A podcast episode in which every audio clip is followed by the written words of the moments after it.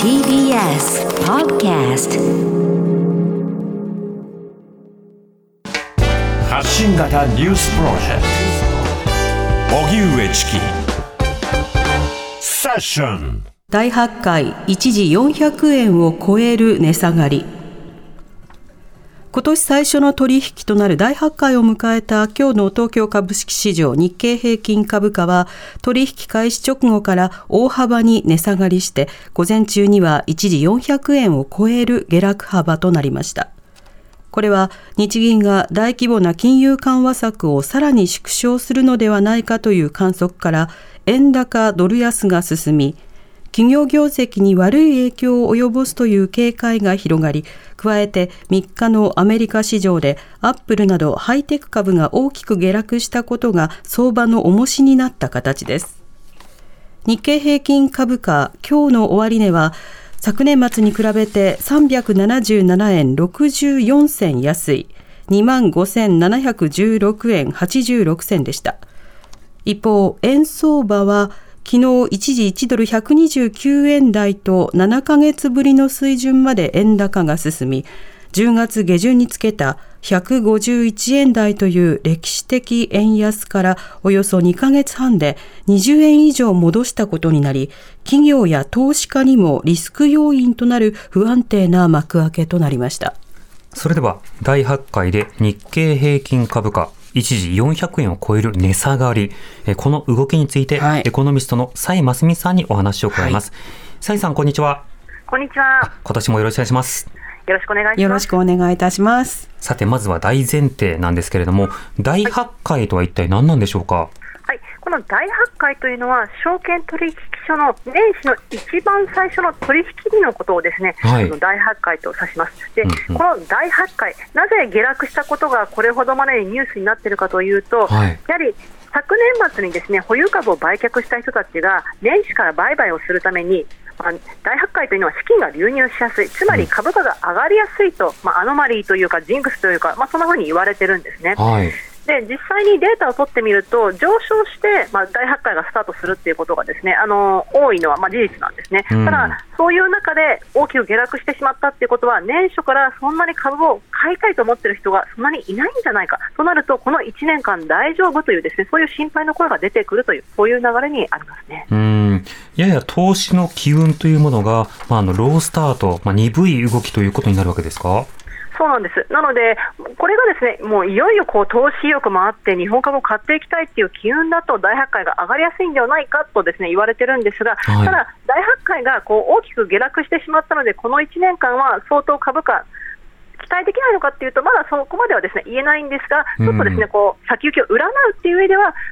なかなかちょっとよよくないスタートなのかなというふうには思いますね。うんまあ、やや様子見な市場のスタートということになりますけれども、この背景、これだけ株価が下がった背景についてはいかがでしょうか？はい、やはり世界経済のですねあの、まあ、停滞していくんではないかという懸念であるとか、また昨年ですね行われました日本銀行の金融緩和策の修正、そしてそれに伴う円高というのが嫌気されているのかなと思います。やはり日本銀行がこう金融緩和策をですね修正した。で、それはイコール長期金利のですねある程度の上昇はまあ認めるよっていうことをですねアナウンスしたわけなんですが、はい、そういった動きから今日確かに株式市場金利が上がるということはお金を借りる調達コストが上がるので株を積極的に売買する人がお金を借りてまで株を売買するとはですねならないんじゃないか。そんな懸念から株価が下落してるんですが一方で金利が上昇するかもっていうことをですね好意的に考えてか銀行であるとか保険株が軒並み上昇する動きになってるんですね。うんうん。なので、この動きを見ても、やはり日本銀行のこの金融政策の動向というのが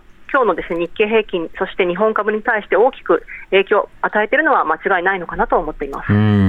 日銀の側というのは、あくまで政策幅を変更したのであって、政策そのものはまだ変えるつもりはないと発信をしているわけですが、それでも市場はあ変更するんだなというふうに受け止めがちだということなんでしょうか？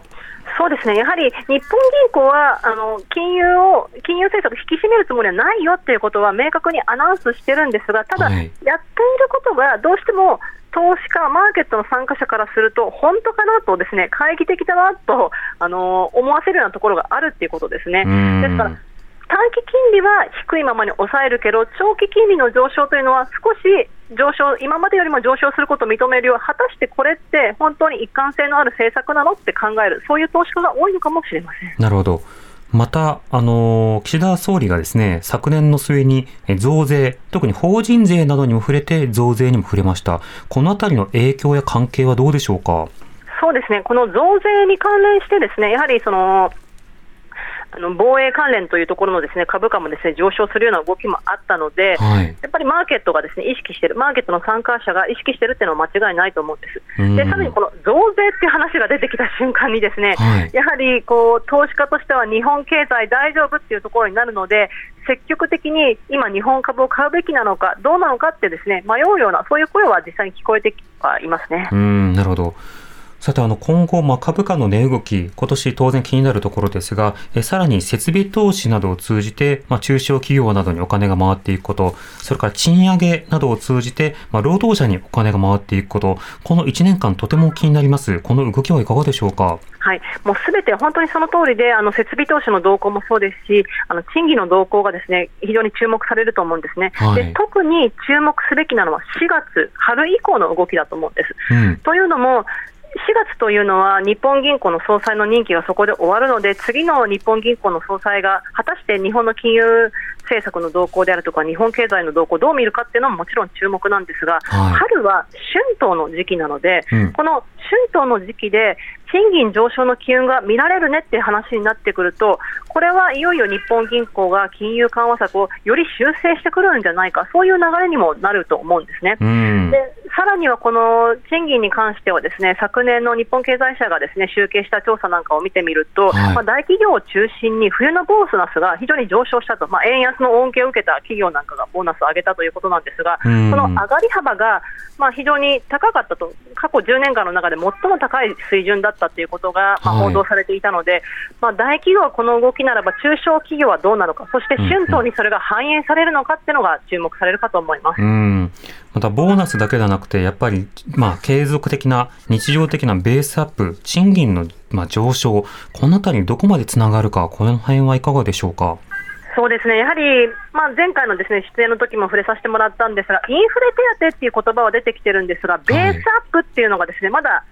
それほど出てきてないんですね、まあ、うんそういう意味でも、この春闘っていうのがどんな風に出てくるのか、ベースの部分に対して、大企業だけではなく、中小企業もきりですねあのコミットするような、そういう機運が出てくるのか、まあ、注目したいとは思います。うん。まあ、所得倍増計画っていうようなことも言っていたわけですけれども、それがまあ今回はえー資産所得の倍増というふうなふうに言い換えられています。こういった冒頭の会見などはいかがでしょうか？そうですね、あのここでこう言い換えるのかっていうのも気になったところなんですが、ただ、その資産所得を倍増っていう話の流れがある中で、増税の話が出てくるっていうのは、なんともですねこの資産を増やすためのマーケットにとっては重しになりかねないので、うんもう少しちょっとこうお祝いムードのある話が出てくるといいのかななんていうふうには思いましたね。そうですね。あちなみに、サイさん、あの、後ろで時折聞こえるのはお子さんの声ですか？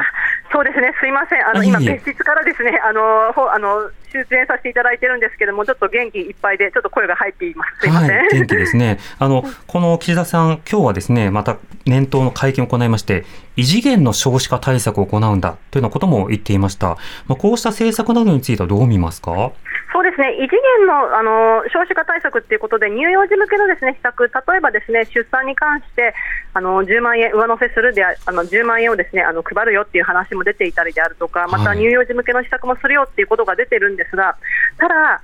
やはりいろんな政策出てるんですけど、うん所得制限の政策ってすごく多いですよね。はい。でそういったものがですね果たして子育て世帯としてゆ子育てタウンとして有名な町が本当に所得制限ばかりつけてるのっていうのも見てほしいし、うんでさらには10万円っていう話も本当にありがたいところではあるんですが、はいやはり10万円こう育児をしてて思うのは、抱っこ紐とおむつを買ってしまうと、すぐになくなってしまうような金額なので、そうですね。ぜひ